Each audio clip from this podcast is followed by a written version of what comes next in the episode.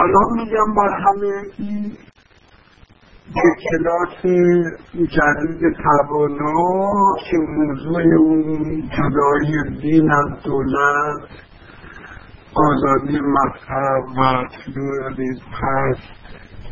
خوش آمدید. به بیان مختصرتر این کلاس خواهیم گفت سکولاریزم و پلورالیزم. این موضوع چیه؟ این یک موضوع تفننی نیست یعنی که همین دربارش صحبت می‌کنن میگه خب ما هم صحبت بکنیم این موضوعی است عمیقا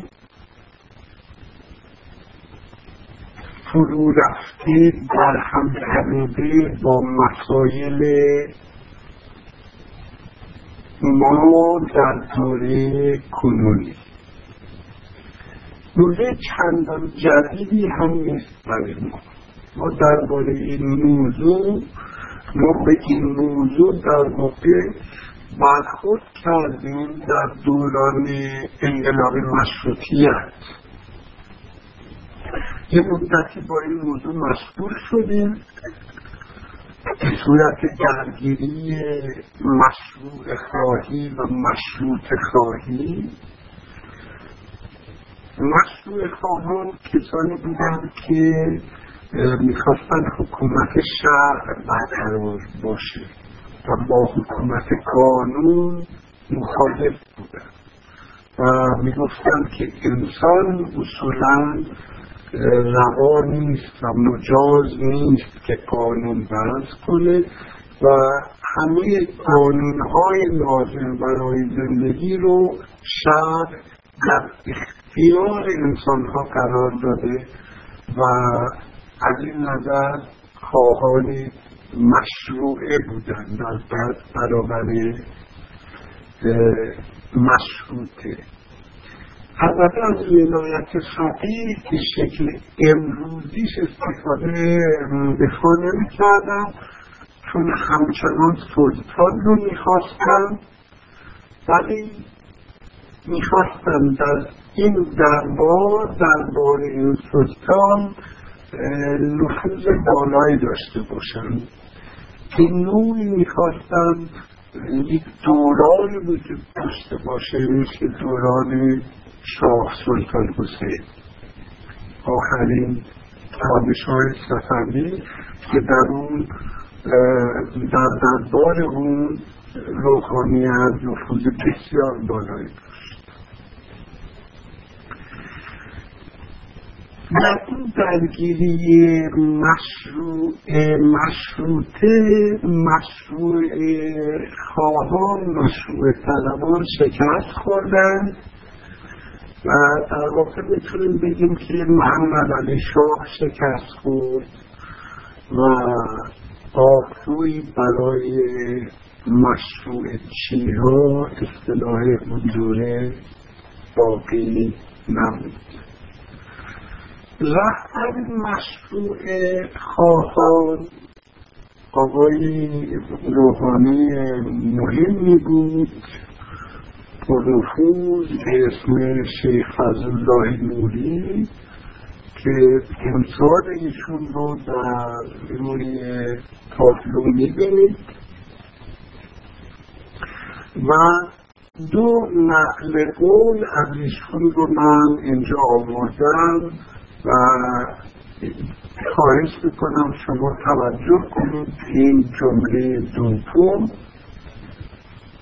از شیخ فضلالله نوری میگه اگر منظور و مقصودتان از مشروطیت اجرای قانون الهی و حفظ احکام اسلام بود اینو خطاب مشروط خواهان میگه. چرا خواستید اساس آن را در حریت و مساوات قرار دهید؟ حریت به معنی آزادی. در حالی که هر یک از این دو معذی لطف قدیم قانون الهی است. معذی یعنی حضیت کننده یعنی برهم زدنده. دوام اسلام بر عبودیت است. عبودیت یعنی بندگی. دوام اسلام بر عبودیت است نه آزادی. بنای اسلام تفریق و جمع مختلفات است نه به مساوات. یعنی اساس اسلام میگه من برقراری و بعد همه رو بردن در داخل یک چارت شده این خلاصه دیدگاه مشروع خواهد و این موضوع بحث این کورس ما مورد سکولاریزم پلورالیزم یعنی می‌خوایم ببینید این دیدگاه که اینطوری خود رو بیان می‌کنه از کجا آمده در برابرش چه مقاومتی صورت گرفته چه سیر و چه سرنوشتی داشته. فهم این جملات که شیخ فضلالله نوری میگه یعنی فهم ولایت فقیه. فهم وضعیت کنونی شیخ فضلالله اعدام شد و بعد بدین متاسفانه اعدام شد. اینجایی که با فکرش در میفتند مشروط خواهان با خودش در افتادند. ولی اینگونه نبود که هیچ اثری دیگه جا نمونه و این جلو اینها امتیاز نگیرن. اینا قبل از این ماجرا امتیاز گرفته بودن و به صورت اصل دوم متمم قانون اساسی مشروطیت در اونجا یک ماده وجود بودن. جور شورای نگهبان تأسیس شده بود و بنا گذاشته شده بود که همه قوانین مجلس رو جمعی از مجتهدان کنترل کنن و هر کدوم رو خلاف شهر تشخیص دادن. مردود اعلام کنن. این ماده دوم در متمم قانون اساسی اجرا نشد. قاجار سقوط کرد قدرت افتاد که دست رضا شاه و با اینکه رضا شاه به صورت فردی دیدگاه های مذهبی داشت اطلاعات های مذهبی داشت. مشهور مثلا شرکتش در مراسم آشورا. اما حاضر نبود به علما امتیاز بده به اصطلاح متجدد بود و این تجددش از یک تجدد از یک موزه فرمان روایانه مستبدانه بود. بیشتر این که با از موضع تجدد با علما مخالف باشه از این موضع مخالف بود که نمی‌خواست قدرت دیگه رو از کنار خودش داشته باشه. اضافه رفرم های کرد که خیلی باستاد بودن و هنوز هم در مورد اونها ادامه داره. و از جمله رفور در آموزش و پرورش دادگستری و جدول مشهور کشف هجاب نوروسا که از قدرت برکنار شد در شهریور 1320 علما دوباره آمدن به بیرون مشروع کردن به امتیاز گرفتن مثلا کاری کردن قانون کشف حجاب عملا به حالت تعلیق در بیاد بعد متشکل کردن و جریان های مختلف مذهبی در اونجا شکل گرفت جمله کسانی که هشدار داد در برابر این پدیده ایستادگی کرد روشن فکری بود به اسم احمد کسروی این احمد کسروی به دست فدایان اسلام که جریان تونروی مسئلی بود در واقع به نوع تروریزم شیعه رو بنیان گذاشت. به دست اینها در اصل جدید در دوران اخیر منظورمه. به دست این فدایان اسلام کشته شد و روشن فکر دیگه بحثی رو که اون شروع کرده بود در رابطی قدرت مذهب و نقش مذهب در سیاست این بحث رو پی نگرفت. بعد ما کودتای 28 مرداد رو داریم 1332 که مورد استقبال بخش بزرگی از روحانیت قرار گرفت.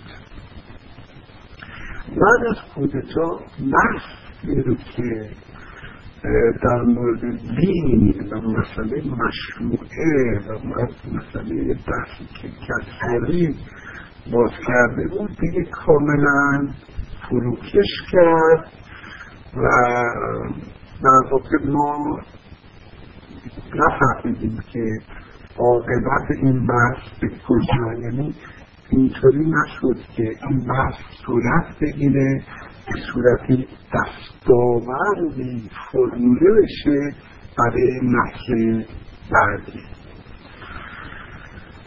و این فراموشی تاریخی پیش آمد تا اینکه این دراره 1357 در گرفت و روحانیت به قدرت رسید. اکثر مردم حتی اکثر روشن فکرها از بحث های گذشته بیخبر بودن بحث مشروطیه مشروطه و مشروعه. بحث دوران کسرانی و بحث که در سطح جهان وجود داشت و با خوشبینی تصور می‌کردن مسائل به سادگی حل میشه و هیچ آگاهی لازمی رو نداشتن در مورد مسائلی که ترکیب دین و دولت ایجاد می‌کنه.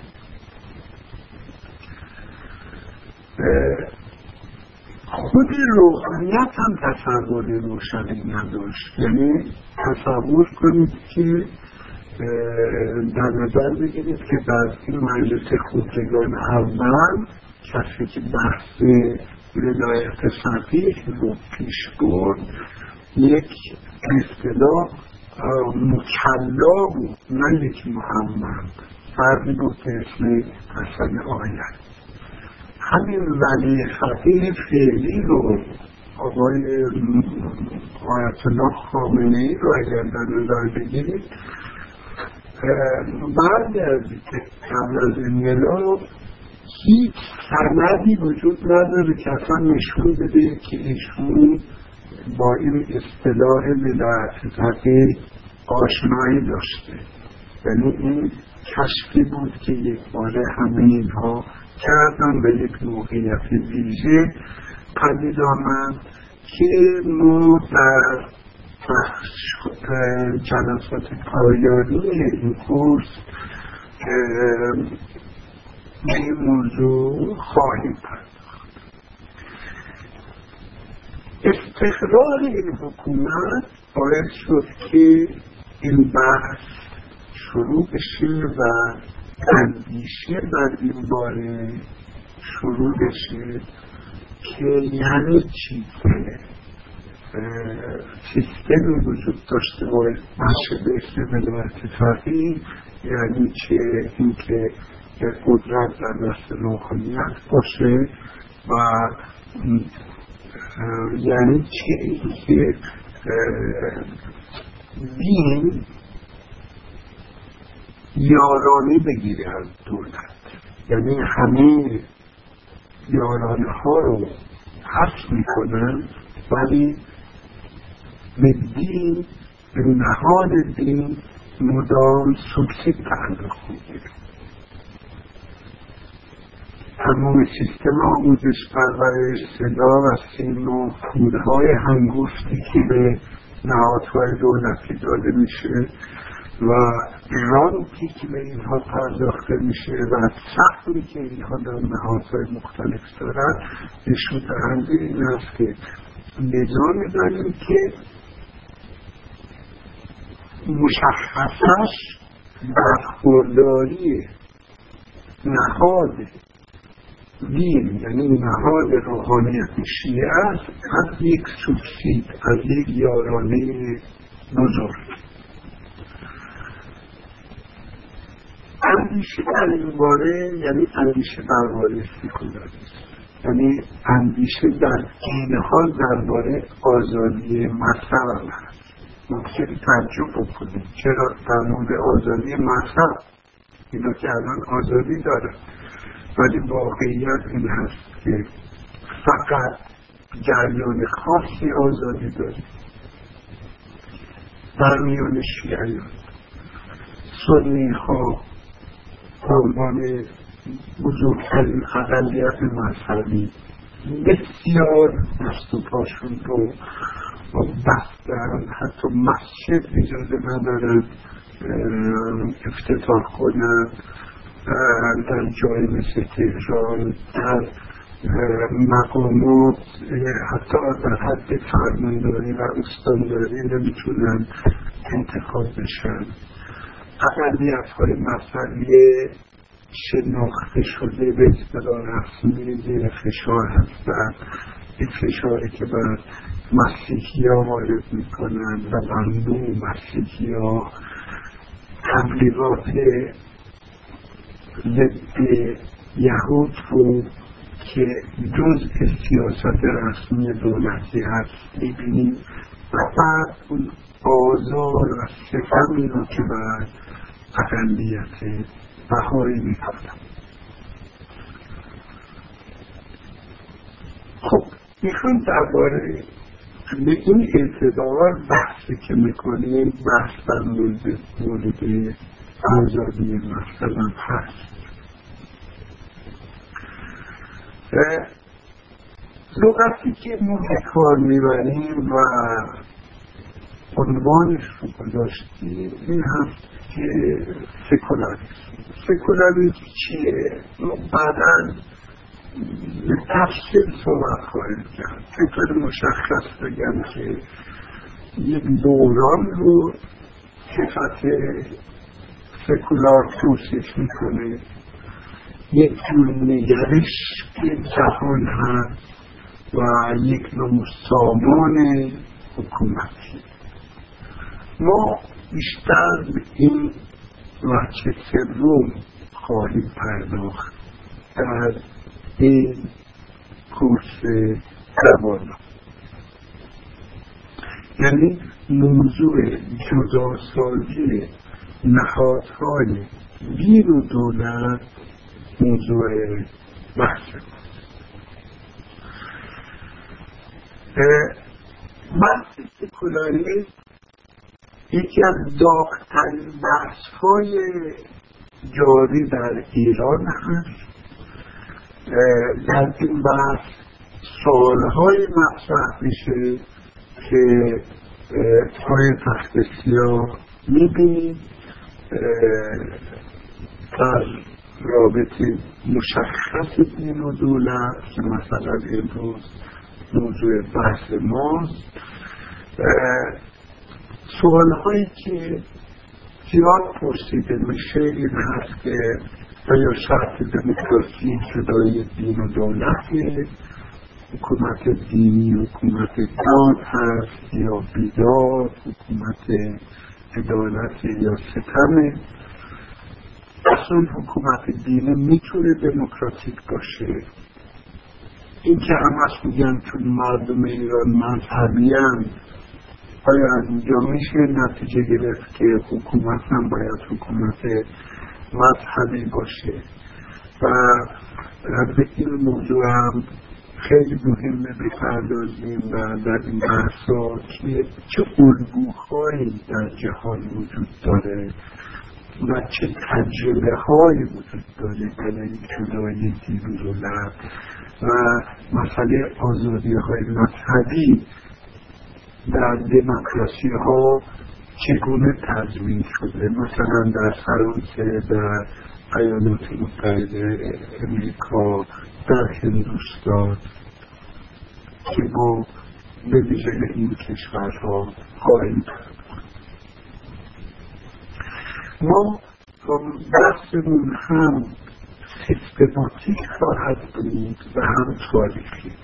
بحث سیستماتیک یعنی که ما بیایم در مورد مفهوم ها و گزاره ها و اصول صحبت می‌کنیم و نسبت هاشون با یکدیگه بحث تاریخی به این معنی است که ما نگاه می‌کنیم که این مفهوم یا این موضوع این روی کرد این دیدگاه و این سیستم چگونه شروع شد تکامل پیدا کرد و چه سرانجامی داشت دارد و از اون در چه وضعیتی به سر می‌برد کل بحث ما بحثی هست در چارچوب نظریه دموکراسی. دوستانی که کورس قبلی رو دیدن خیلی از مفاهیم براشون آشنا میاد من به نوع این کورس رو سوار می‌کنم بر کورس قبلی ولی کسانی که اون کورس رو نشنیدن حضور نداشتن هیچ اشکالی نداره مسائل توضیح داده میشه تکرار میشه ولی به هر حال بسیار مفید خواهد بود. اگر دوستان بروند و متنای رو که روی سایت توانا هست بخونن در مورد کورس دموکراسی پارلمان دموکراسی و این فایل های صوتی رو بشنون و اخیرا دیدم که ویدئوها در سایت های مثل یوتیوب اینا هست. کل مبحثی که ما می‌خوایم بهش بپردازیم در این بحث ما شامل یک سری نکات هست.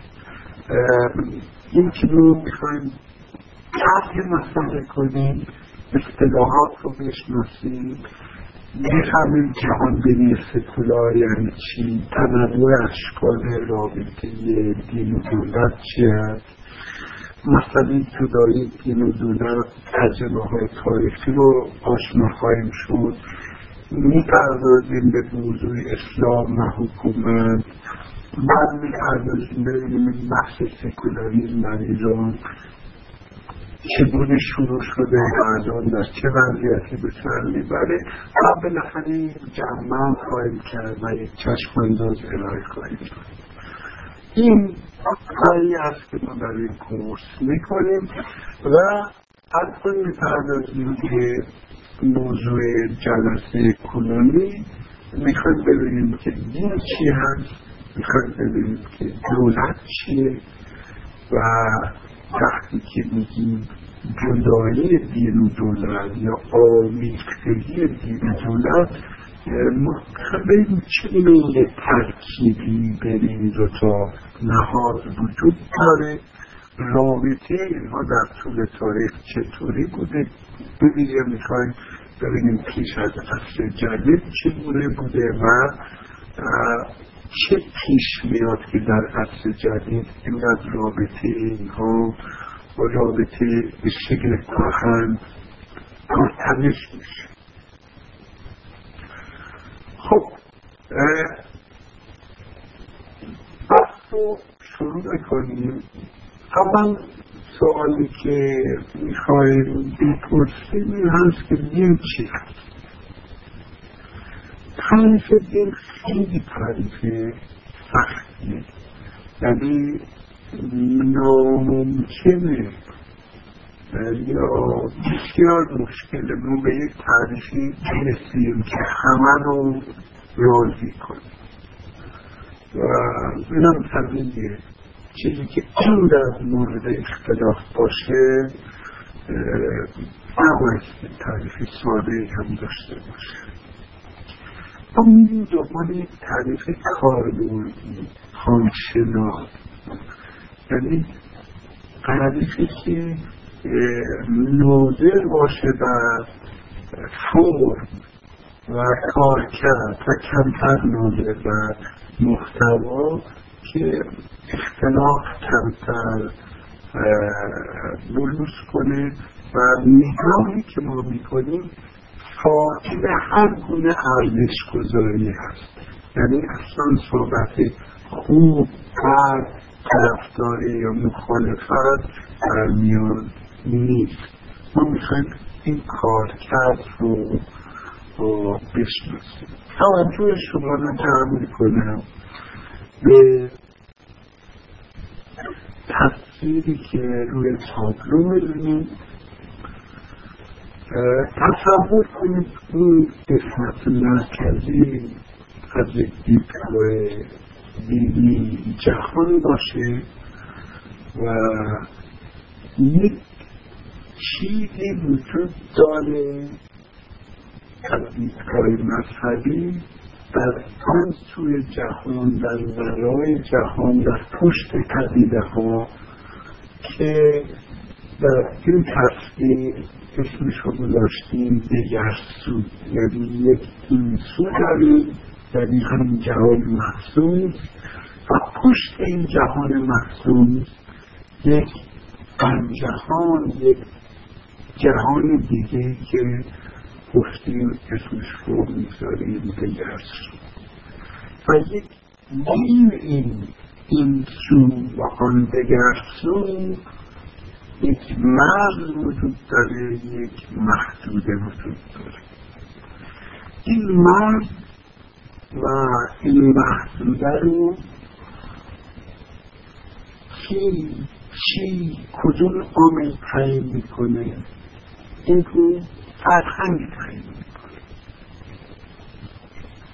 فرهنگ های مختلف در دوره های مختلف تصورهای مختلفی در مورد مرز این سو و دیگر سو اگر این شما رو که روی تابلو می‌بینید به ما می‌تونیم بیان بگیم که دین عبارت هستن مؤسسه اجتماعی که پایه و اساس آن کنش و واکنشیه در به سمت دیگر سو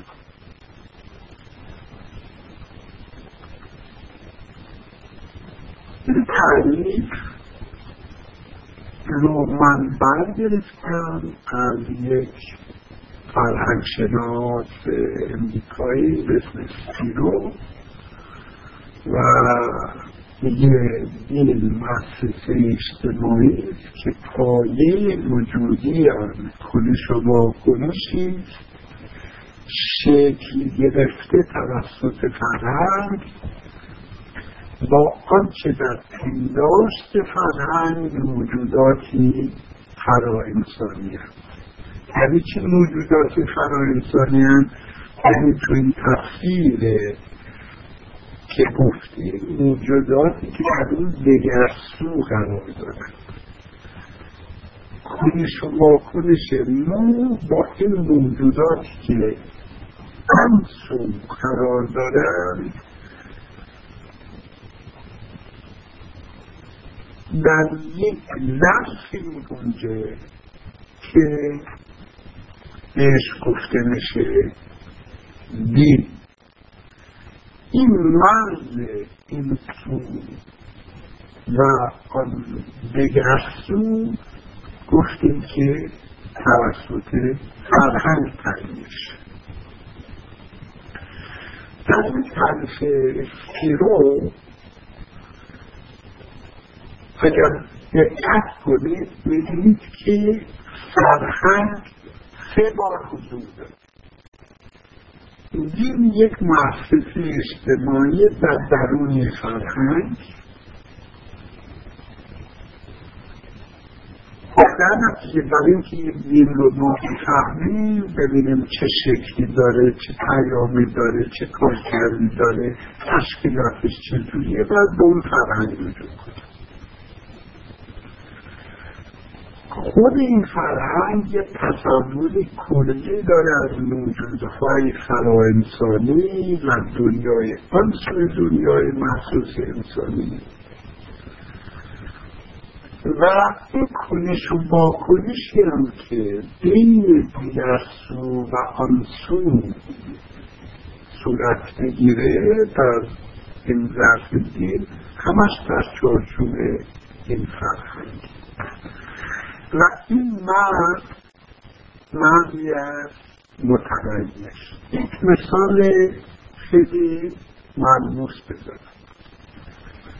در روی تابلو شما رد و برق رو می‌دونید الان به هر کس بپرسید حتی طلاب حوزه علمی گفت همه میگن که اگر مدرسه رفته باشد و یک اطلاعات عادی که از دانش آموز در این عصر انتظار میره برخوردار باشن فورا میگن که زرد و حق ناشی از فعل و انفعالاتی هست. الکتریک از بین در یونوس از یون منفی یعنی همش با الکتریسیته توضیح داده میشه. و اصلا کسی دیگه رجوع نمی‌کنه که رو با عوامل آن سوی طبیعت توضیح بده. ولی شما اگر برید به تاریخ فرهنگ و تاریخ دین ها رجوع کنید ببینید که موضوع خیلی جذاب برای همین دین ها رد برخ بودید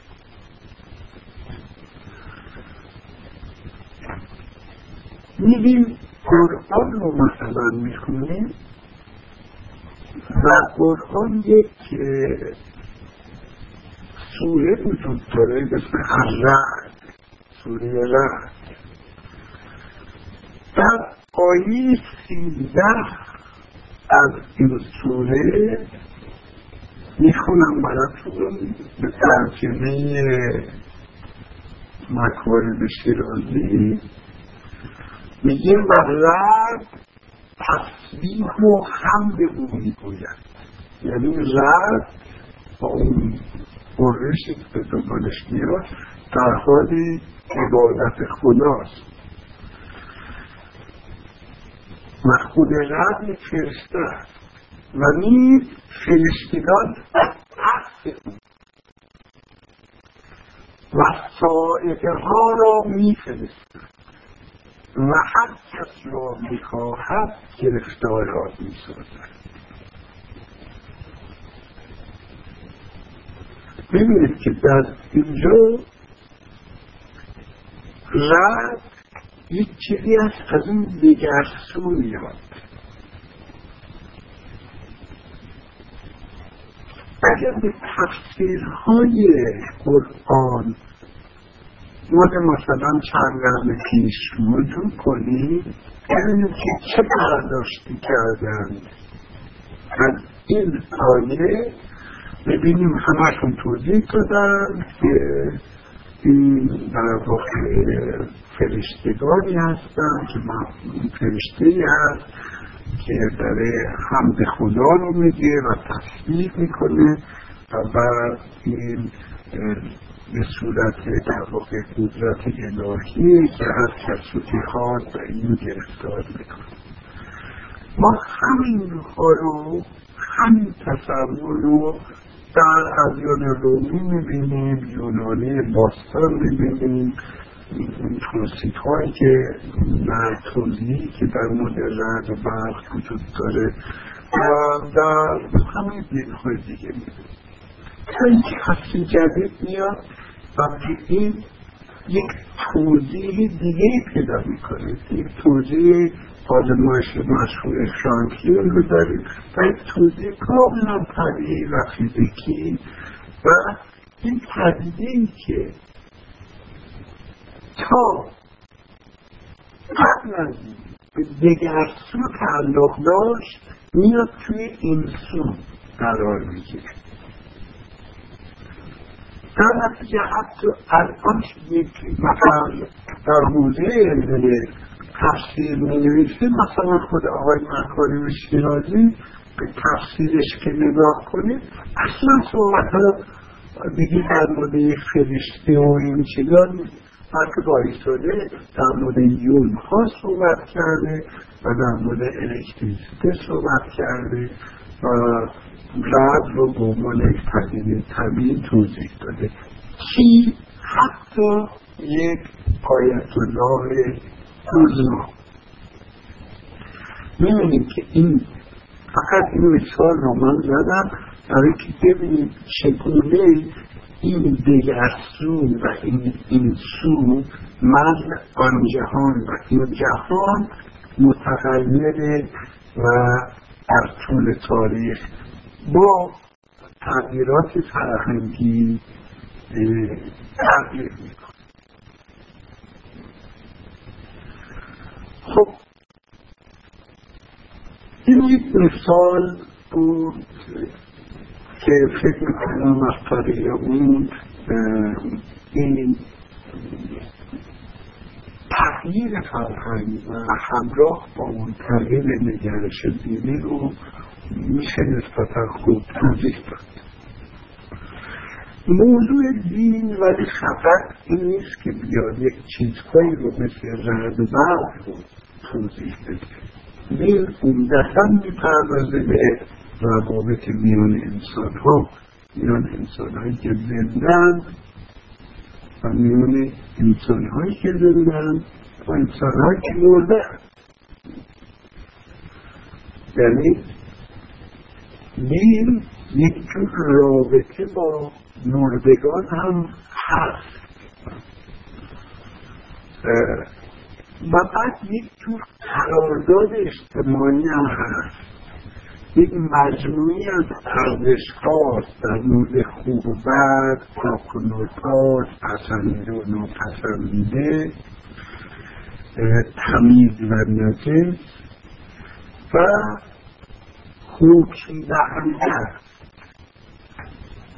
و ارزش گذار با این احکامش مثلا در فکر اسلامی احکام خمسه رو داریم. احکام خمسه یعنی وجوب یعنی حرمت یعنی استحباب یعنی کراهت یعنی اباحه. اینا احکام تکلیفی هم میگن. یعنی یک چیزی یا کاملا واجبه یا حرامه یا مستحبه یا مشروعه یا مباهه این در گذشته خیلی چسبیده است به فرهنگ. ما اصلا دین و فرهنگ در گذشته یکی بودن. لغتی که به کار برده می شده کلا این حوزه فرهنگی ما لغتی بوده به ملت. ملت همونه که الان شده ملت. ملت تمامی فرهنگ بوده. بلکه این به معنی دین بوده. وقتی بگیم ملل و محل یعنی ملت ها و محله ها دین در مفهوم مشخصش تبدیل مردم به اصل جدید. یعنی در اصل جدیدی که این تفکیک صورت می‌گیره دین دین و فرهنگ. و دین به صورت دین مشخص در میاد. این خیلی مهمه که یعنی چی به صورت دین مشخص میاد قبلا شما در نظر بگیرید هر کس با سواد ملا یعنی این تفکیک وجود نداشت بین مدرسه معمولی و حوزه علمیه به اصطلاح. این تفکیک در اصل جدیدی که صورت می‌گیره. و در اصل جدیدی که وقتی حوزه ها که قبلا دین بر آنها مسئولیت داشت و دخالت کامل داشت جدا میشه بودش. مثلا آموزش پرورش که قبلا اختیار دین بود اخلاق جنسی پزشکی قضاوت اینا خیلی هاشون یا کاملا در اختیار دین بودن مثل قضاوت یا که دین خیلی راحت در استخانت می‌کرد مثل پزشکی. و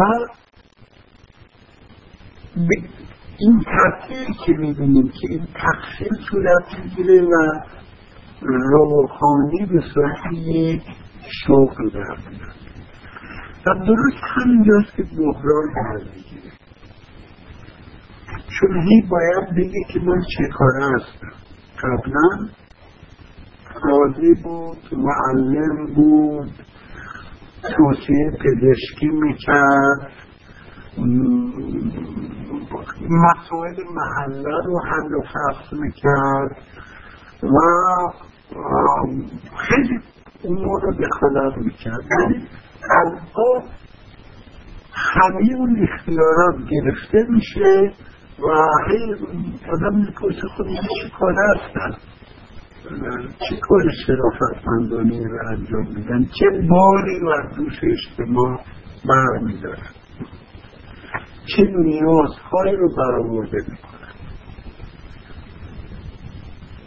ادعا می‌کنم که ما هستیم که میان به شما میگیم تازه شما چه نیازهایی رو دارد ولی این موضوع است که مورد بحث قرار می‌گیره و تصادم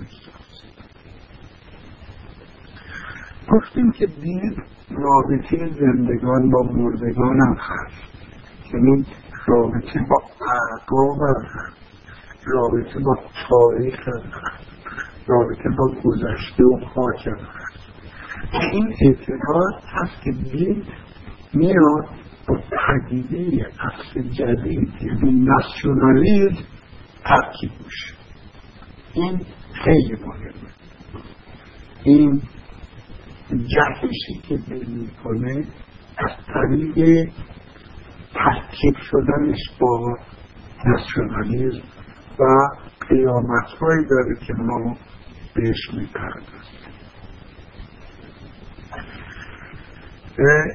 یک مشخصی دیگه که باعث میشه که دین وارد سیاست بشه اینه که دین فرق گذار هست میان خودی و غیر خودی. و این فرق گذاری بدون تقابل نیست یعنی وقتی که میگن این جز امت ماست یا جز ما میدانه و آنها جز کفار هستن یا خارج از دین ما این تعامل مرزگذاری هست بین خودی و غیر خودی و این تقابل در ذات خودش جنسی سیاسی داره. یعنی هر گونه مرزگذاری هر گونه ایجاد تفاضل در جامعه پدیده از سیاسی. در دینهای توحیدی این ایجاد تفاوت یعنی این مرزگذاری رو صورت مرزگذاری بین حق و باطل میست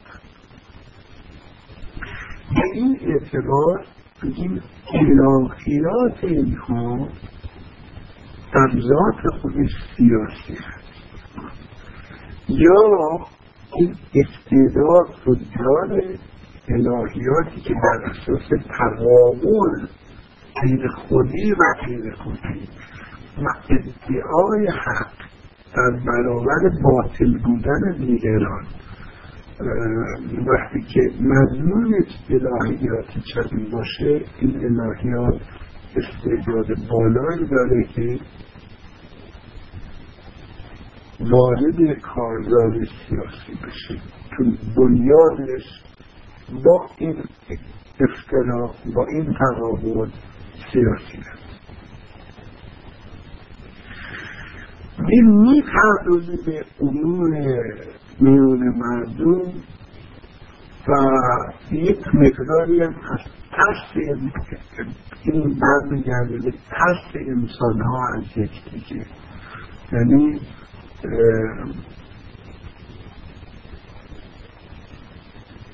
خدا یا مقدس ها به صورت یک نیروی در میان که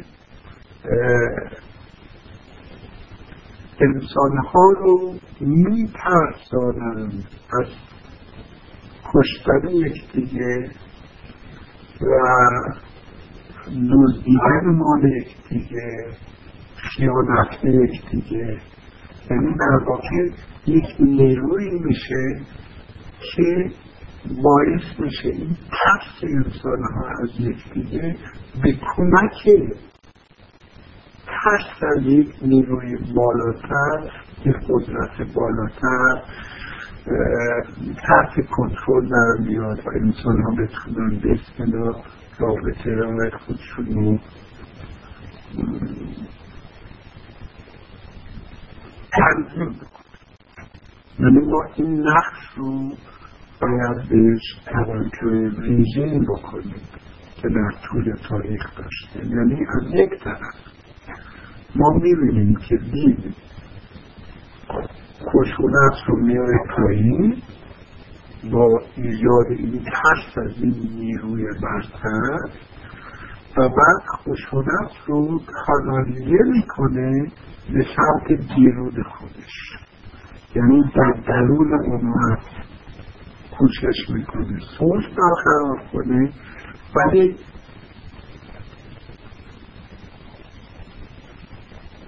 حالت تهاجمی میده به این امت به این جمع مؤمنان در برابر بیرون از خودش. همه توصیف که کردیم از این نشون میده که اساسا سیاسی است و این این اعتبار میل ترکیبی داره میل ترکیبی بالایی داره با دولت دولت چیه؟ ما زیاد وارد این بحث اینجا نمی‌تونیم بشیم تئوری دولت در علوم سیاسی تئوری بسیار پیچیده و مفصلی است و دیدگاه های مختلفی وجود داره. ما خیلی ساده می‌کنیم و دولت رو میگیم به عنوان تجلی ساختار قدرت به نظر میگیم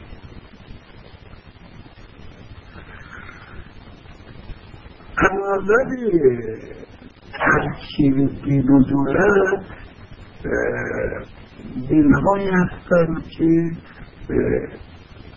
سیاسی تر از دینهای دیگه هست و میل ترکیبی بالاتری دارن با دولت دینهایی که خوش دهنده هستن به جای اندرز اخلاقی. و دینهایی که دارای فقه هستن مثل یهودیت و اسلام خب گرایش سیاسی بیشتری دارن. گرایش بیشتری دارن ولی اینکه با دولت ترامیخته باشن این سنتی طولانی هست این درآمیختگی و من در اینجا یک شاهدی رو میانم از فردوسی به این شعر فردوسی توجه کنیم این شعر شاهنامه میگه نبی تخت شاهی بود دین به پای نبی دین بود شهریاری به جای. دو بنیاد یک بندگر بافته برآورده پیش خرد تافته. نه از پادشاه بی نیاز است بیدین بود شاه را آفرید. چون این پاسبانان یکدیگرند تو گویی که در زیر یک چادرند نه آن زین نه این زن بود بینیاز دو انداز دیدیمشان نیکساز. کجای شاهنامه است که اینطوری دقیق در آمیختگی زیر دولت رو در دوران کهن بیان می‌کنه بیان می‌کنه.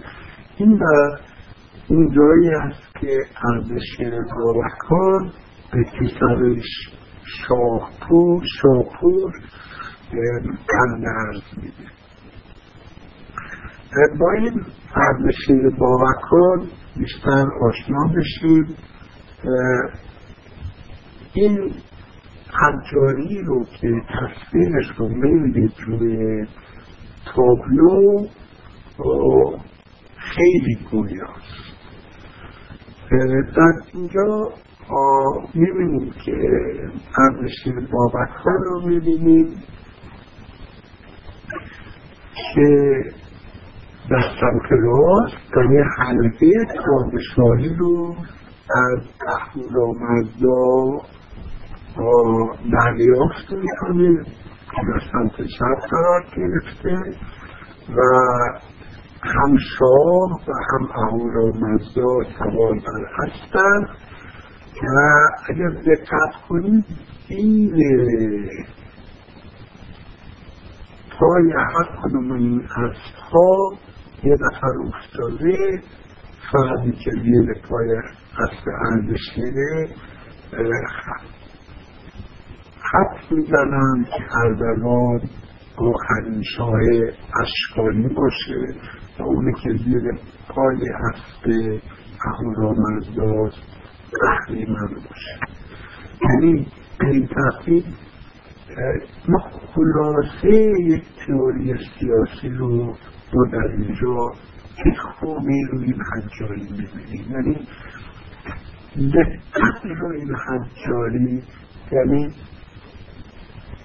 فهم الهیات. سیاسی با اکاد چیه؟ با اکاد یا اردشیر یکم بنیانگذار یک سلسله است سلسله که لغت اردشیر به پارسی میانه میشه از تخشر از تخشر تخشر از یعنی به معنی شاه مقدسی اردشیر این خود مقدسداری فقط خاص اردشیر نیست. همه سلطان های ایران. از آغاز تو برسی به این مقام معظم نهتری همشون خودشون مقدس می‌دونستن. حجاری مورد نقش رستمه. و گفتم که این به نوع خلاصی الهیات سیاسی هست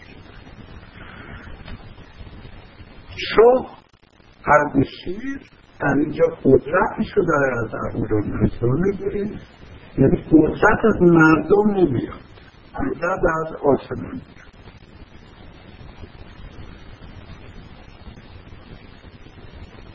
میاد دو خودش و پیوند با اهورامزداست یعنی در پیوند با خداست دشمنی خودش رو همقرار می‌کنه با اهریمن یعنی هر کس بعد منه مخالف منه میره در تراز اهریمن روان اینجا هست که ما ببینیم این درامیختگی دین و دولت چگونه است؟ یعنی آنچه قبل من عنوان اردشیر به عنوان سلطان به عنوان مقام منزل رهبری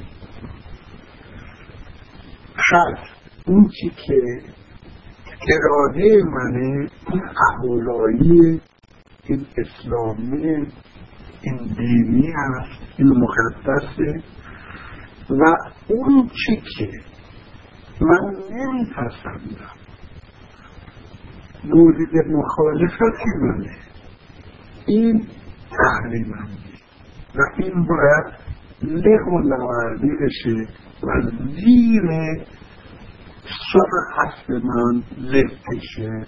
چون که اینجا ما می‌بینیم که اسب اردشیر داره لگت می‌زنه اردن رو به این اعتباری که گفتم که این حجاری خلاصی این دیدگاه خلاصی این نخفه ترامیخته بودن دین و دولت به این کشتیر تبلیغاتی هم توجه بکنید. اینجا در پایان در زیر این پرسپز تبلیغاتی گفته شده ولایت فقیه همون ولایت رسول خداست. یعنی همان گونه که اردشیر خودش رو به اهورامزدا منتصب کرد در اینجا ولی فقیه ولایت خودش رو جنس ولایت رسول می‌تونه و همان گونه که رسول به آن سو به اون جهان دیگر به آن دیگر سو الله متصله ولی فقیه فعلی ما هم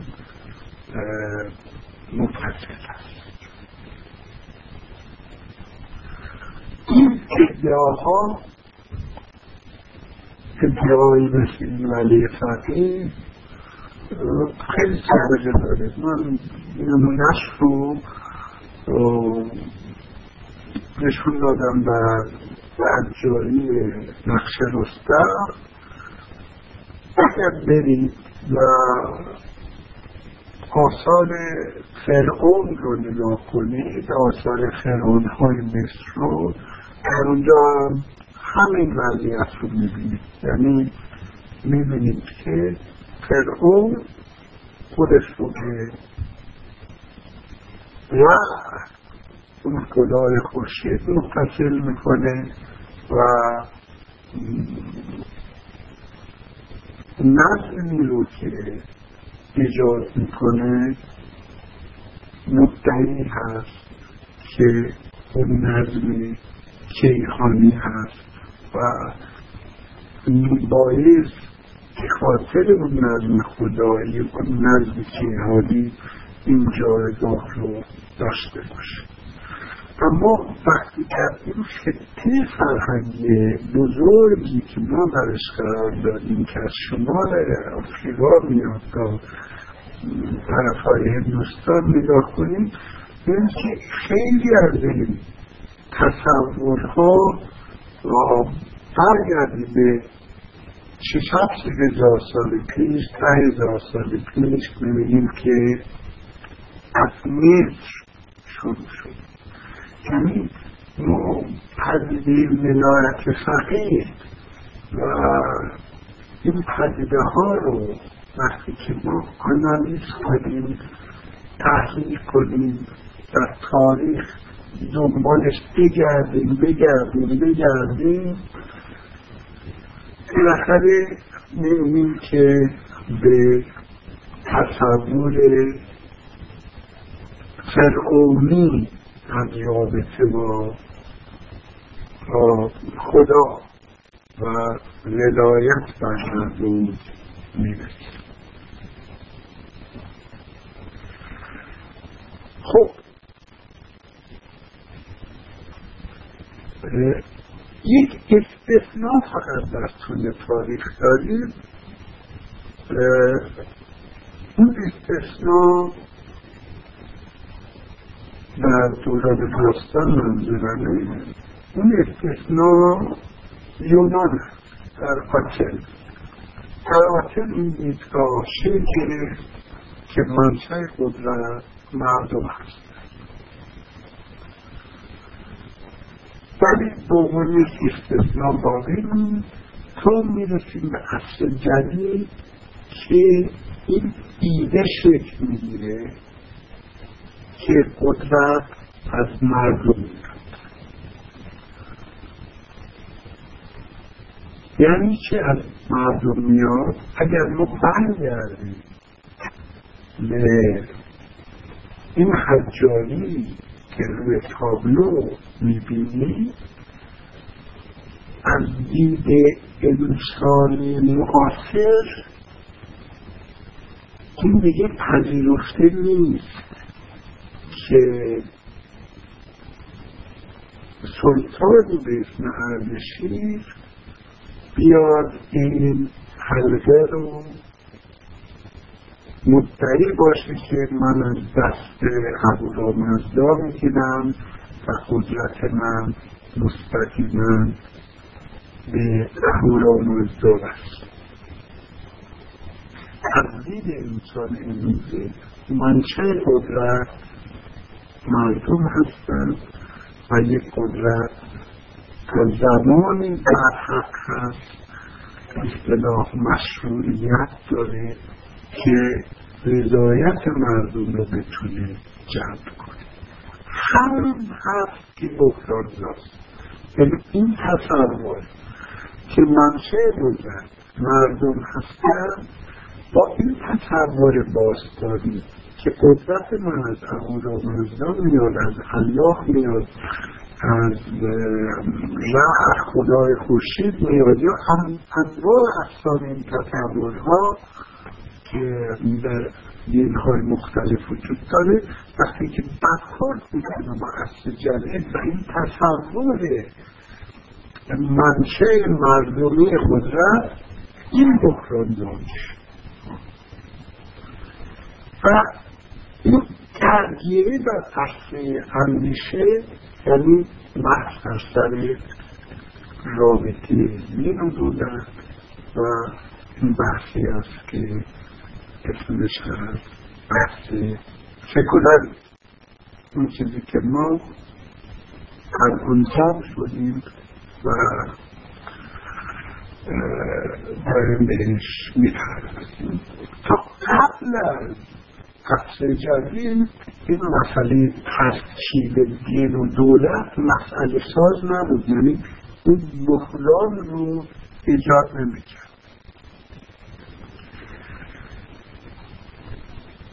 وقتی که این ساختن قدرت شروع کرد دگرگون شدن این شک ایجاد شد در مورد منشأ ماورا تحلیل قدرت و این تصور مسترشش مسترش همیشه دموکراتیک باعث این بحران ها شد و تحقیل اینها تونستن کنار بیان با این دیدگاه با این دیدگاه دموکراتی و برخی دین ها هنوز نتونستن کنار البته ما خواهیم دید که هر چیزی که روحانیت یا بخشی از روحانیت یا یک جریان مذهبی یک حزب مذهبی می‌کنه ما خب می‌دونیم که نمی‌تونیم و مجاز نیستیم به اسم کل معتقدان به اون مذهب بنویسیم و هم الان ما می‌دونیم که این جریانی که به اسم ولایت فقیه وجود داره و قدرت رو به دست گرفته یعنی که این ساختار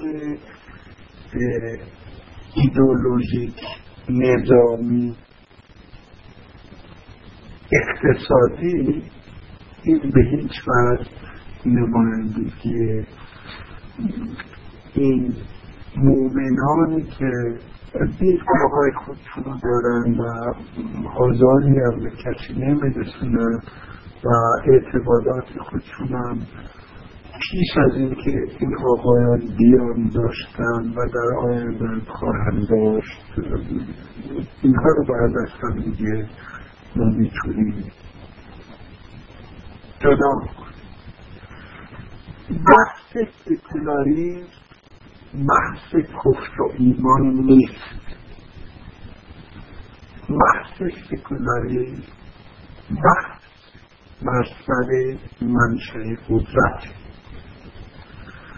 ما در این بحث می‌پردازیم به این موضوع که وقتی دین قدرت سیاسی با هم یکی بشن چه پیامت هایی دارد و یکی از پیامت هایی هم که بهش توجه می‌کنیم فشار دین بر دین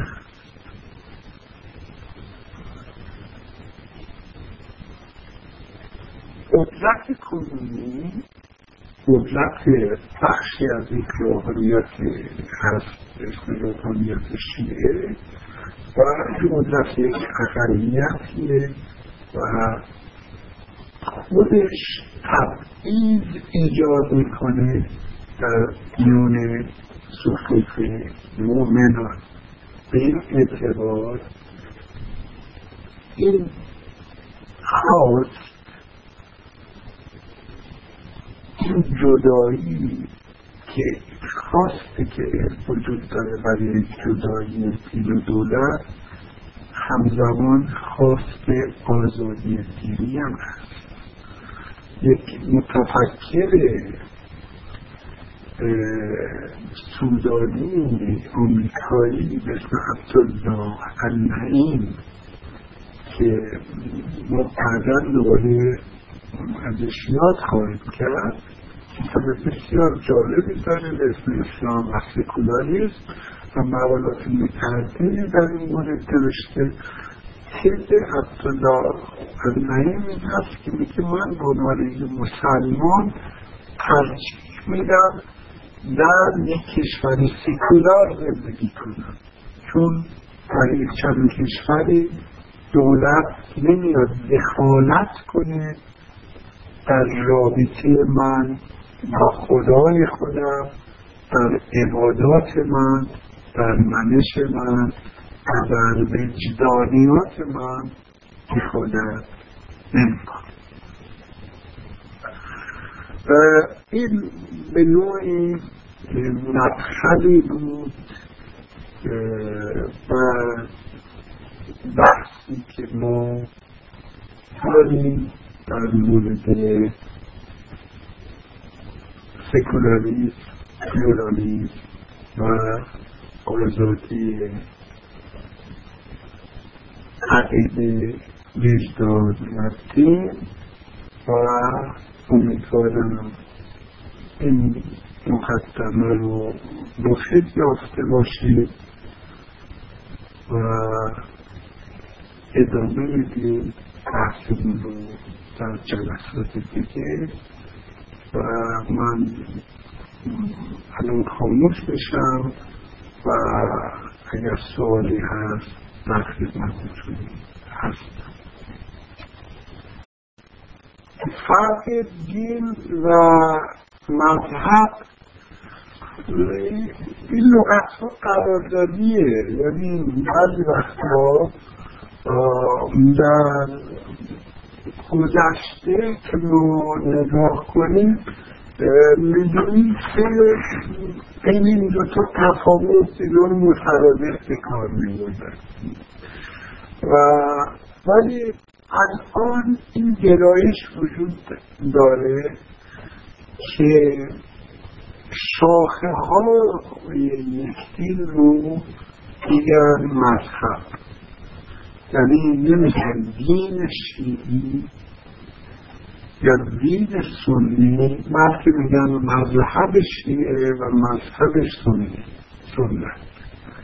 یعنی این درخت بزرگ رو اون چیز رو اون رو بگیرید که عنوان مثلا اسلام و این شاخه های مختلفی این شاخه های مختلفی داشته مثل شیعه مثل سنی دوترین شاخه بزرگ و در درون خود اینها فرقه های مختلفی وجود داشته قبلا می‌گفتن نحل نحله یا می‌گفتن فرق جمعه فرقه یعنی فرقه های مختلف یا شاخهای مثلا خود ما میگیم شیعه.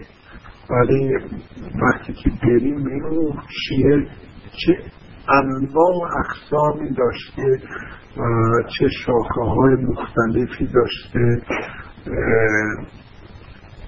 اختلاف ها بر این بوده که تعداد موضوع چند تا سه تا هفت تا هشت تا دوازده تا یا اینکه امام برحق کی بوده فرقه هایی داریم مثل دیگه و امثال پس این شاخه رو بهش میگیم. یا در مسیحیت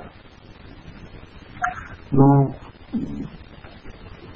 میگیم مذهب کاتولیک مذهب پروتستان و بعد خود پروتستان انواع اقسام داره و خود کاتولیسیزم هم جیرش های مختلف وجود داره.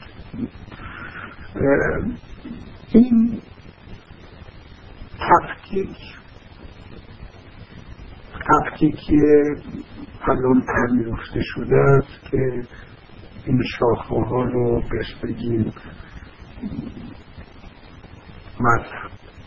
این که مشکل چی برمیگرده؟ آیا به دین برمیگرده یا به مذهب برمیگرده؟ خب ما نمی‌تونیم به این صورت بگیم. به هر حال خود دین ابتدا یک بنیانگذاری پیدا می‌کنه ولی خود همین بنیانگذاری در اداره خودش اون پدیده سیاسی مورد اختلاف قرار می‌گیره و این شکاف ها ایجاد میشه.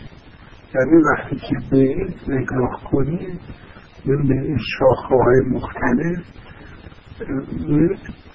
موضوع کمتر تئولوژی یعنی الهیاتی. بخش بزرگی از اختلافات اختلافات قدرت و اختلافات سیاسی هست که این انشاف ها رو ایجاد می‌کنه شیعه که وقتی می‌گفتن شیعه یعنی حزب یعنی شیعه یعنی طرفدار طرفداران علی رو گفتن شیعه.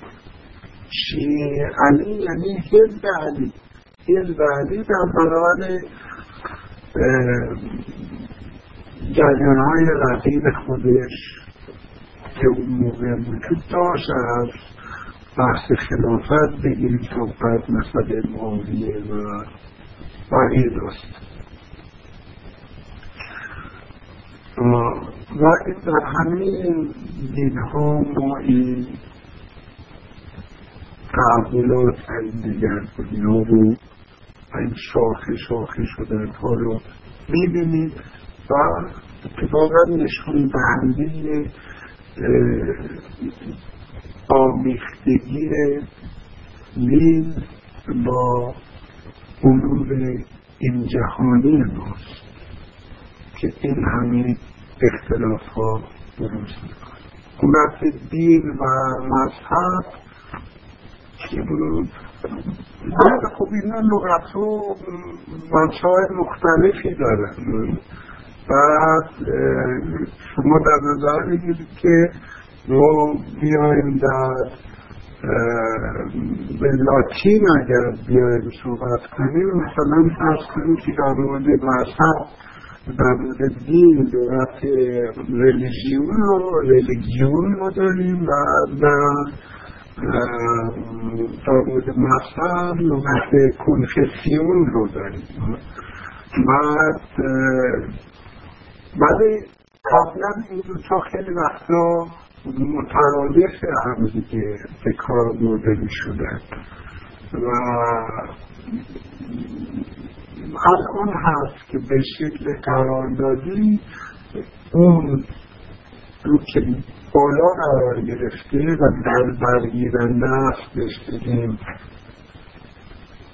ریلیجن ریلیجیون و اون چیزی که اون مرگی قرار گرفته و شاخه هاش هست کنفسیون رو تشکیل میده. یعنی مثل مثال دین و مذهب.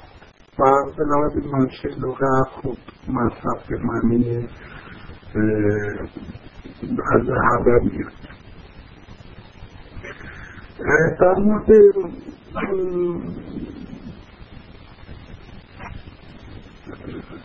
این چیزی که نفت کردم از شیخ فضل الله نوری به مجموعه این نامه هایی که شیخ فضل الله نوشته و بیانی ها که مشهور به الواح و این چاپ شده در تهران موجود هست. این مشهور به الواح شیخ فضل الله نوری و حالا من صفحش رو متاسفانه یادداشت نکردم که این مردم از کجاست ولی نازل های مشهوری هست و به سالگی در اینترنت هم می‌تونید جستجو کنید. بیارید همه در الباخ نگاه کنید. در مورد سوال نخست که به دراویش برمیگشت اتفاقا مورد دراویش مورد به اصطلاح خیلی نودهنده هست. یعنی حکومت دینی حتی نمی‌تونه یک جریانی رو تحمل کنه که این جریان شیعه سنت خیلی قدیم داره در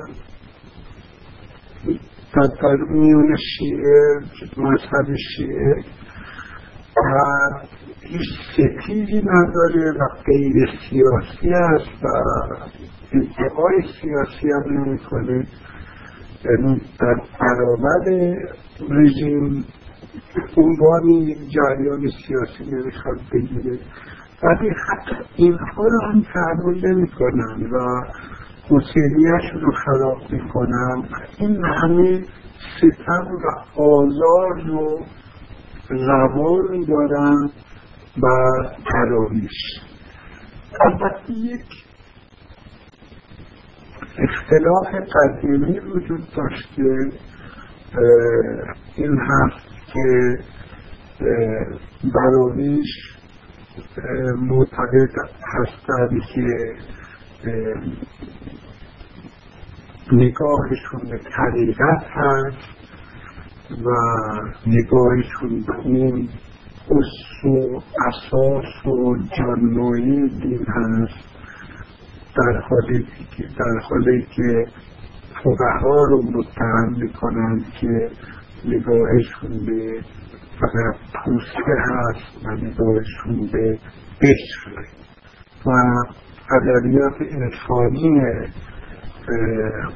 ایران رو که نگاه کنیم همواره این تر و ما ببینیم که به ها برده میشه که اینا کشفی هستند و در سطح مذهب میدن.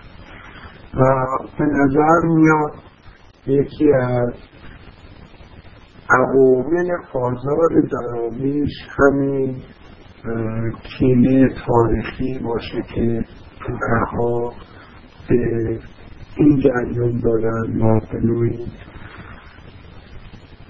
ستمگری هاشون به جا ولی گویا یک دارن یک انتقام تاریخی رو هم می‌گیرن سرم هست در مورد آینده دین و دینداری خیلی سال مشکلیه و از چارچوب بحث ما فراتر میره و بپذیرید که من نمی‌تونم بچه که به این سوال پاسخ بدم. چشمانداز رو فقط روشن خواهیم کرد. بریزه در جلسه دوم و سوم. وقتی رو در مورد عصر جدید صحبت می‌کنیم که چه اتفاقان چه اتفاقی در عصر جدید میفته و چه تحولی پیش میاد از یک طرف با گسترش علم و دانش با گسترش سلوان درک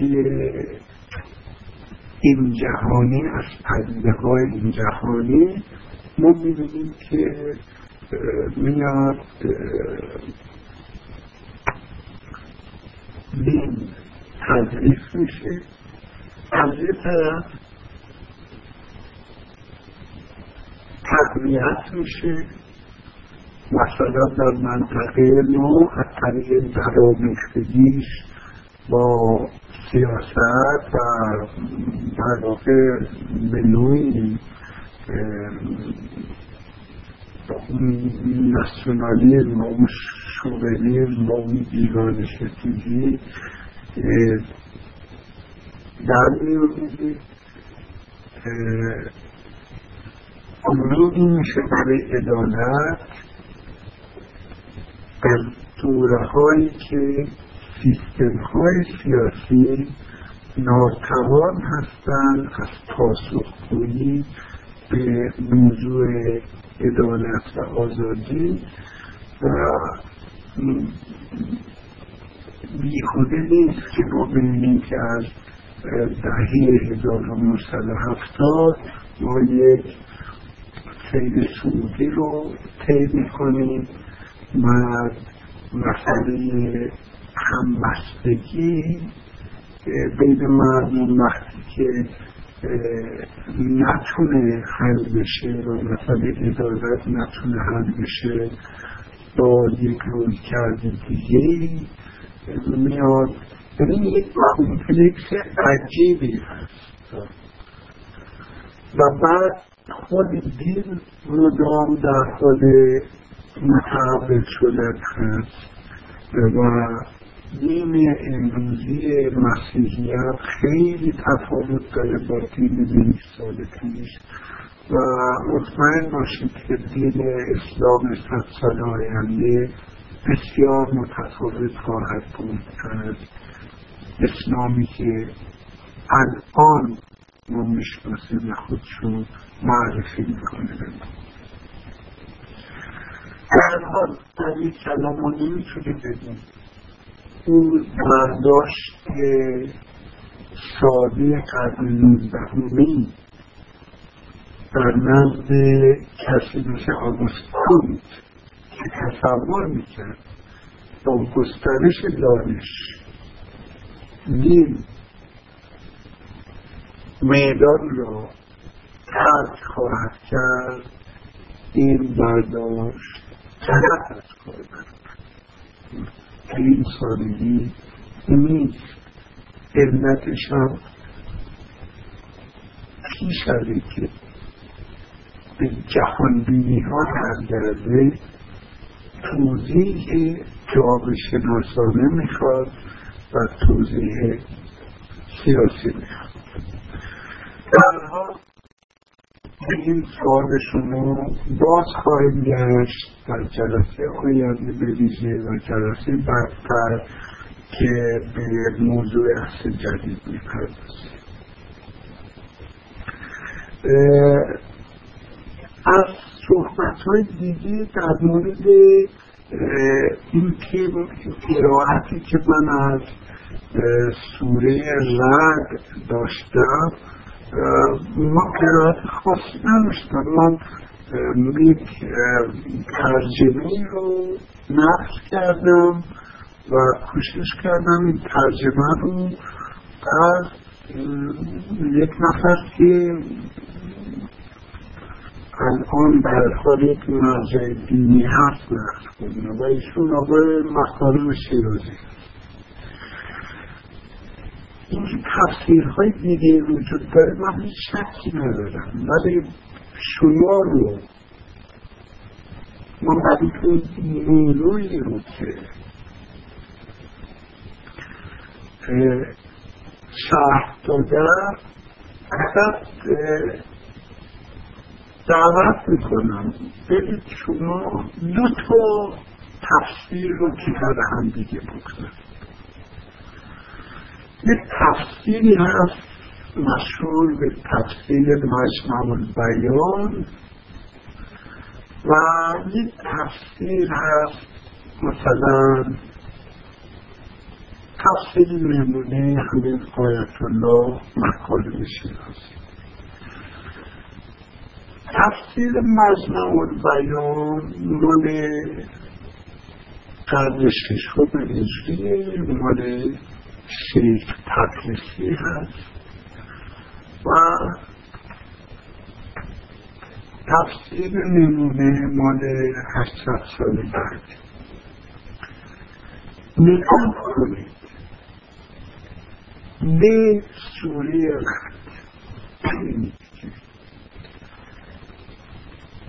مجموع بیان چگونه این سوره رو تفسیر کرده؟ و تفسیر نمونه.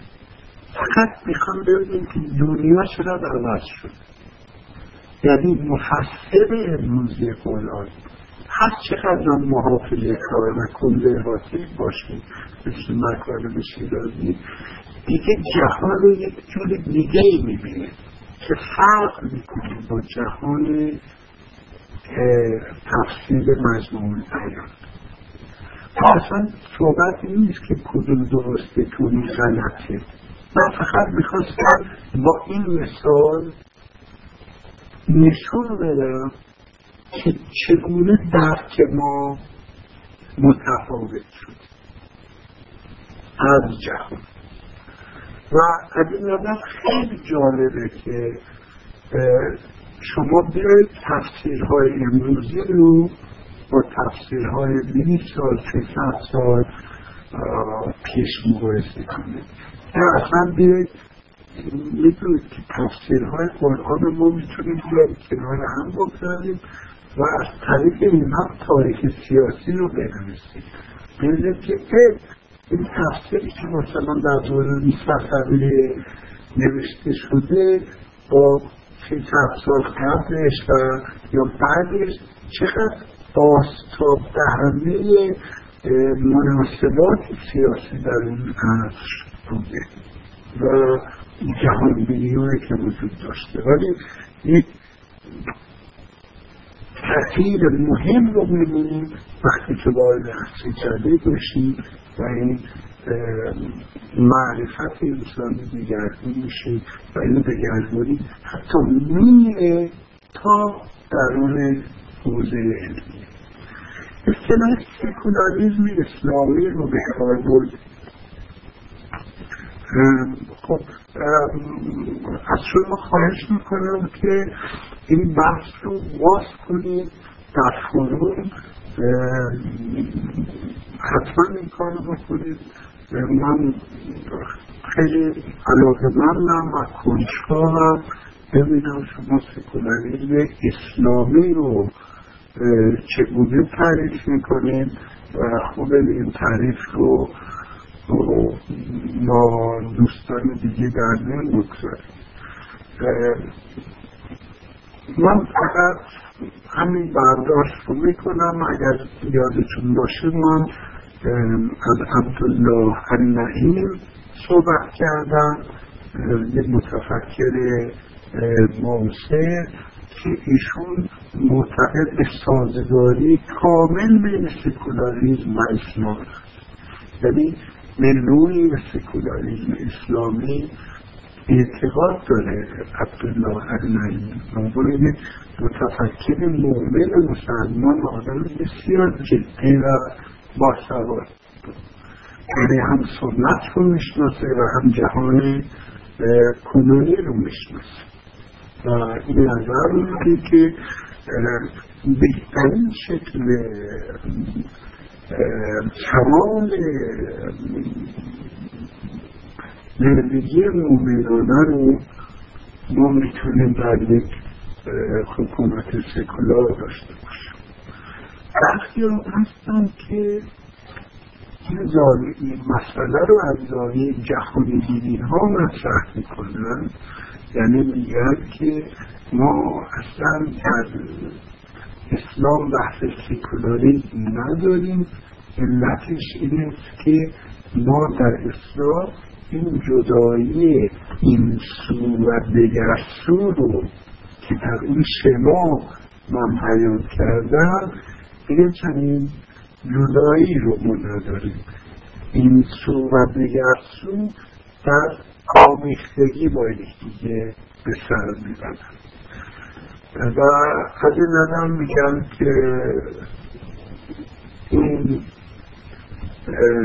مفهوم از جهان مسیحی آمده که این جدایی تفکیک رو قائم میشن به این سو و دگر سو و از این نظر اصلا بحث سکولاریزم رو لازم نمی‌تونه این هم خوب موضوع بسیار میشه در موردش بحث کرد و از جمعی چیزهایی رو که من در این مورد یه بحثی کردم توی این نوشته هایی که توصیه شده به رجوع کنید. من به این موضوع پرداختم. در یک مقاله هست به اسم تلاشی برای درک بیان ایرانی مفهوم سکولاری. اما یک چنین عنوانی داره که توی این فهرست نوشته ها می‌بینید. ولی از شما خواهش می‌کنم که این بحث بسیار جالب و مهم رو باز کنید در فروم و از همه دوستان تقاضا می‌کنم شرکت کنم در این مسئله تفاوت اسلام و مسیحیت و مسئله اون دانشگاه و حوزه رو من دو تا سوال رو ترکیب می‌کنم.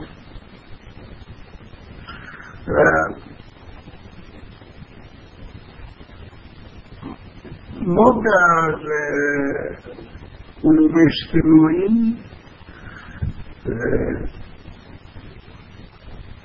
با پدیده هایی که مواجه هستیم پدیده هایی هستن که در اونها دخالت دارن معمولا عوامل بسیار متعدد و این عوامل رو ما نمی‌تونیم از همدیگه تفکیک بکنیم. یعنی شما در یک آزمایشگاه فیزیک یا شیمی یا بیولوژی بیاید یک مجموعه متغیرها رو کار می‌کنید که ثابت باشد. میاد می‌بینید که فقط با یک واریابل با یک متغیر کار می‌کنید تاثیرش رو روی یک پدیده میسنجید مثلا نگاه می‌کنید که اگر فشار ثابت بمونه و فقط حرارت بالا بره یا پایین بیاد این تاثیر دما این تغییر حرارت چه تاثیر می‌گذاره روی یک پروسه شیمیایی؟ در گام بعد مثلا میایید حرارت رو ثابت نگه میدارید و بعد شروع می‌کنید با واریابل با متغیر فشار کار کرد. ما در علوم انسانی در علوم تاریخی نمی‌تونیم این کار رو انجام بدیم. یعنی ما فقط به لحاظ تحلیلی میایم. جدا می‌کنیم فاکتورها رو از یکدیگه و متمرکز میشیم روی یک فاکتور. اشتباه می‌کنیم وقتی که اون فاکتور رو مطلق بتونیم و همه چیز رو بخوایم از طریق اون توضیح بدیم. این مقدمه رو به این آوردم که بگم که وقتی که ما مثلا اسلام و مسیحیت رو با هم مقایسه می‌کنیم. اینجا هست که فقط می‌پردازیم به الهیات اینها. می‌پردازیم به اصول عقاید اینها. و اینجا هست که میایم به ظرف اجتماعی اینها می‌پردازیم. و وقتی که به لفظ اجتماعی و فرهنگی اینها می‌پردازیم می‌بینیم که اون بچه الهیاتی یا اصولی یا حقایق میره در سایه و به نظر میاد که این ظرف فرهنگی یا اجتماعی تعیین کنند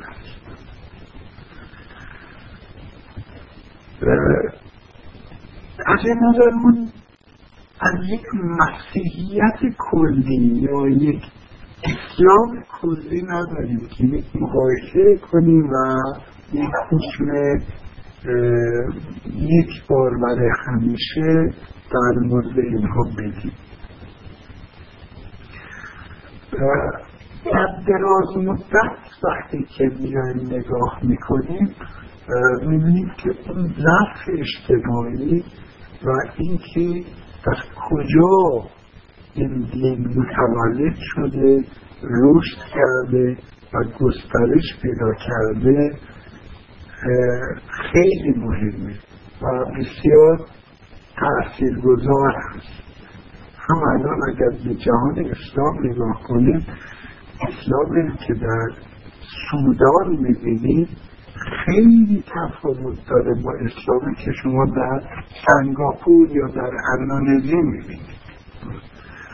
و در خود ایران هم نگاه کنید ببینید که در جاهای مختلف در شهرهای مختلف در میون قبایل مختلف یا اقلیت های قومی مختلف ما می‌بینیم برداشت های دیگه ای داشتیم و در طول تاریخ این تنوع رو می‌بینیم. با وجود این ما می‌تونیم از استعدادهایی در دینها صحبت کنیم برای اینکه ببینیم کدوم مستعد بودن برای تجدد؟ من یک نمونه مثال دادم در طول کورس در طول یک ساعت پیش گفتم که ما تمرکزمون در این کورس روی الهیات نیست. یعنی ما به مضمون عقاید نمی‌پردازیم. موضوع ما سیاست ولی این رو توجه داریم که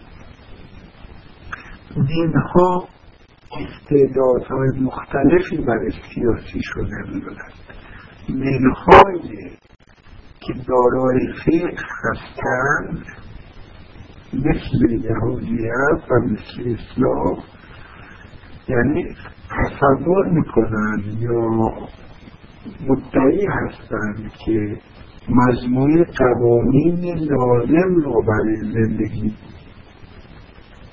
می‌تونن عرضه رو کنن اینها خیلی سیاسی تر تا دینی که فقط روی اخلاق تاکید بکنه. دین هایی که خیلی فرق گذار باشن بین من و دیگری بین امت ما ملت ما با دیگران اینا خیلی استعداد بیشتری دارن برای سیاسی شدن. در نهایت به فرهنگ هم برمیگرد چند پیش کتابی میخوندم از یک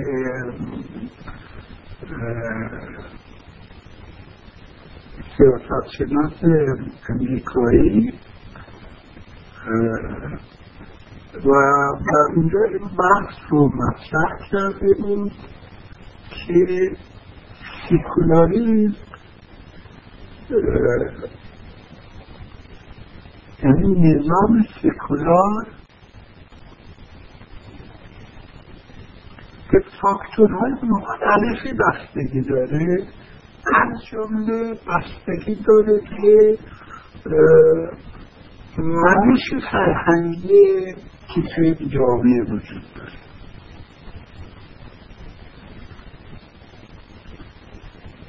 در فرهنگی که مردم اصطلاح خیلی آمیانه بگم. خیلی فضولن در کار یکدیگه دخالت می‌کنن.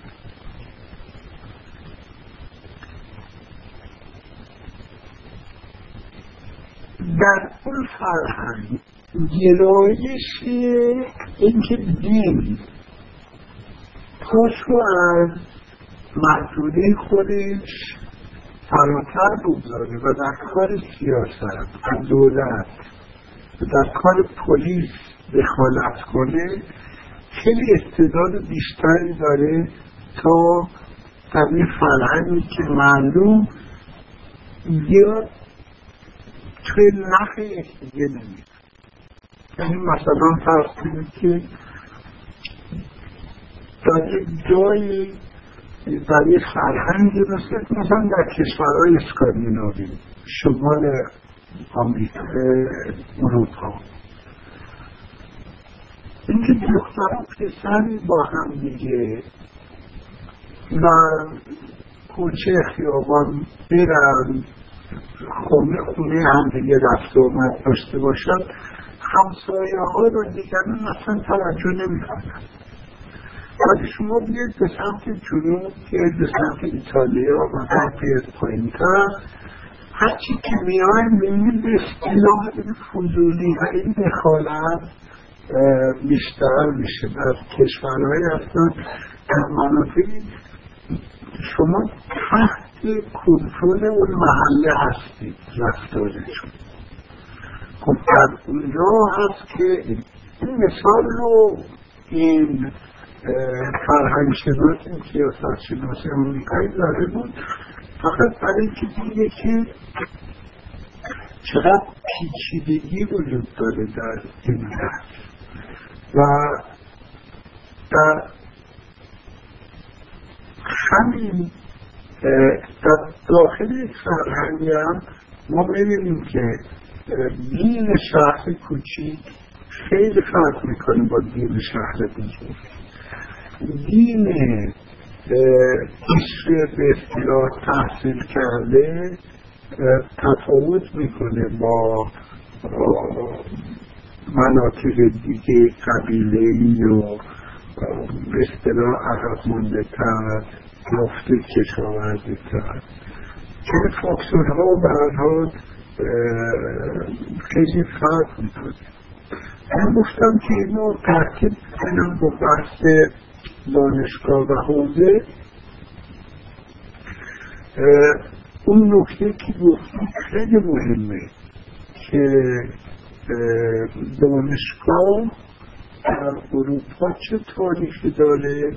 و در منطقه رو در جای مثل ایران چه تاریخی داره؟ ولی این فقط به دین هم در یک مطالعه بسیار جالب وجود داره. یکی از شاگردای جامعه شناس طرفدار مکس انجام داده در میره نهاد دانشگاه. مقایسه کرده در خاور خاور اسلامی با باختر با قرن مسیحی و ما در یک دوره های یک چیزهایی داشتیم مثل نظامیه نظامی بغداد مثلا. و این نظامی ها واقعا دانشگاه های جدی بودن.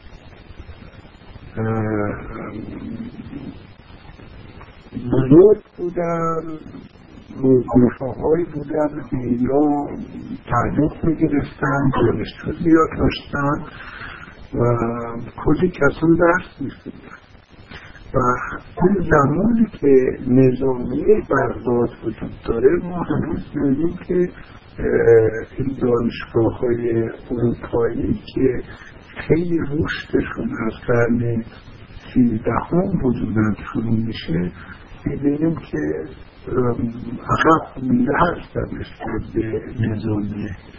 ولی زمانی هست که ما می‌بینیم که دانشگاه اروپایی شروع می‌کنن رشد کردن و موندن. علتش میگه بعد میگرده به نهاد شهر. یعنی یک دانشگاه مثل دانشگاه کل یک دانشگاه کالیس مثلا در حدود قرن سیزده تأسیس شده. می‌بینیم که این دانشگاه متکی میشه به نهاد شهر. یعنی پشتیبانی میشه از این کمون از این شهرداری از این شورای شهر موقوفاتی که به این اختصاص پیدا می‌کنه و این مستقل میشه. از اراده شاه اراده امیر و رشد خودش رو می‌کنه. در منطقه ما می‌بینیم چنین اتفاقی رخ نمیده. علتش چیه؟ علتش اینه که نهاد شهر ضعیفه یعنی اصلا موضوع به صرف اسلامی و مسیحیت برنمیگرده به مسئله شهر برمیگرده که در اروپا شهر داریم و گسترش شهر را داریم و شهر با یک سامان شهری داریم. در صورتی که در خاورزمین ما روستاهای بزرگ رو داریم و هنوز اون نهادهای شهری با اون تقسیم کار پیش نمیاد. بیجز در جاهای مثل مثلا فرسون ما در اصفهان چند چیزی می‌بینیم. در زمان در نیشابور پیش از حمله مغول ها یک اینها رو می‌بینیم یا در دوران در بغداد می‌بینیم. مثال فقط برای که بگم که چقدر این قضیه پیچیده است و فقط با الهیات و متن مقدس نمی‌تونیم توضیح بدیم. موضوع یک جامعه شناسی یک زمینه و بستر کار هست. در مورد دین مشخص و دین عمومی این کافی شما بیایید نگاه کنید. به تفکیک کتاب ها. ما الان میگیم کتاب مذهبی داریم و کتاب غیر مذهبی داریم این تفکیک به نظر ما کاملا طبیعی میاد در گذشته اصلا وجود نداشته. یعنی در گذشته نمیومدن میگن کتاب دو دستن مذهبی و غیر نمیومدن می‌گفتن مدارس دو دستن مذهبی و غیر مذهبی همه چیز زیر پوششه این قرار داشت و حتی الهاد حتی رفت حتی به اصطلاح اون انحرافات هم می‌رفت زیر اون قرار می‌گرفت. و از این نظر این تفکیک رو صورت نمی‌دادن. این رو هم در نظر بگیرید که در گذشته برخورد های من با همدیگه نبوده. یک شخصی وجود داشته و این شهر همین مسلمان بودن و ارتباطی با شهر اطراف هم نداشتن. یعنی اون دنیا اون کیفایی که یک انسان درش قرار داشته با همون دین بوده. و دین در ماورای دین مطرح نمی شده وقتی که می گفته این که مسلمانی نیست منظور این نیست که چون رفتی به یک فرقه دیگه. یعنی اصول عدالت عمل نمی کنی وقتی که نسل مسلمانی رو ایجاد نمی مثلا در ادبیات اگر این اصطلاح رو می من اصلی کردیده که یه دفعه یه چیزی میاد به اسم پزشکی و بعد طب و رضا به اصطلاح جدا میشه و این شما دو کار می‌تونید کنید. وقتی مریض هستید یا برید خودتون رو